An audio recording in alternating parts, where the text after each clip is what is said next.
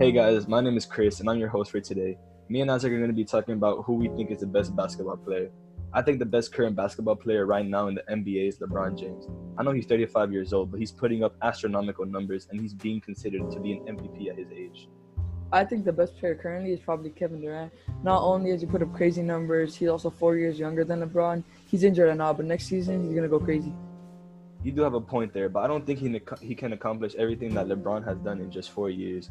LeBron has put up crazy numbers. He has 34,087 career points, three rings, and those three rings weren't earned. They, he didn't join a super team to get them.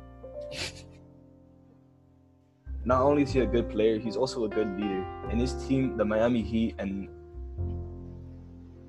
not only is he a good player, he's also a leader. In the Miami Heat, LeBron and Wade led their team to two back-to-back championships. All Durant has done is run after championships with Curry, Klay, and Draymond. Yeah, but Durant got his final. Durant got the final MVPs in 2017 and 2018. When they won back-to-back championships, he also got 26.2 points per game in the 2017 to 2018 season and 26 points per game in 2016 to 2017 season. He's a beast at what he does. Okay, but LeBron led his 2016 Cleveland Cavaliers to a championship with only Kyrie on his team.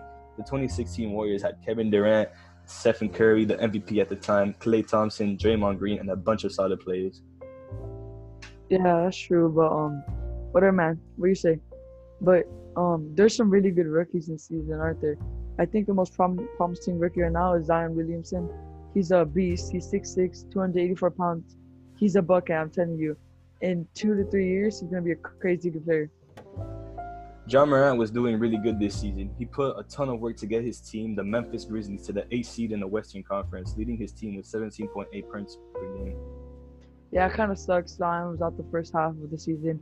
He would be averaging a ton of points. Have you seen the crazy dunks he did already in his first year of his career?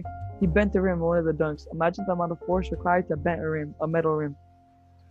And I'll talk about the rookies. How about the old school players that used to dominate the court?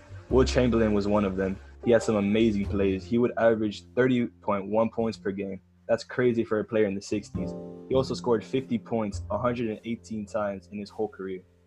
I'll talk about Shaq. Shaq has an amazing record for being an actor, rapper, basketball player.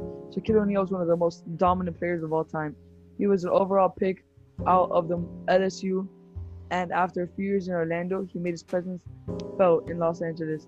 He was a 15-time All-Star and four-time NBA champion. Shaq also dominated finals with three MVP awards as well. Will even scored 100 points in one game wearing Converses. Imagine how much your feet would hurt after scoring 100 points in a game with those shoes. Yet again, the league back then wasn't so hard as it is in today's era. I start because you already go. Shaq once played against the 7'6 Yao Ming, but he was a rookie, so he didn't expect all that much from the first possession. When Yao Ming got to the ball, he underestimated him. He thought he would miss the shot. He let him take it, then he scores. Next play, Shaq has the ball. As Shaq said, How are you going to show him some of this off? Shaq once played against the 7'6 Yao Ming, but he was a rookie, so he didn't expect all that much from him. The first possession was to Yao Ming, and he estimated how much he thought he would miss the shot. He let him take it, then he scores. Next play, Shaq has the ball. Shaq said he was going to show him some of the sauce. And then the defense was so powerful enough to block Shaq once again. Yao Ming got the ball and dunked on Shaq right after. That day, Shaq never underestimated a rookie again. There are so many greats that I wish I could have watched back in the day, but now all we could do is appreciate what they've done for basketball.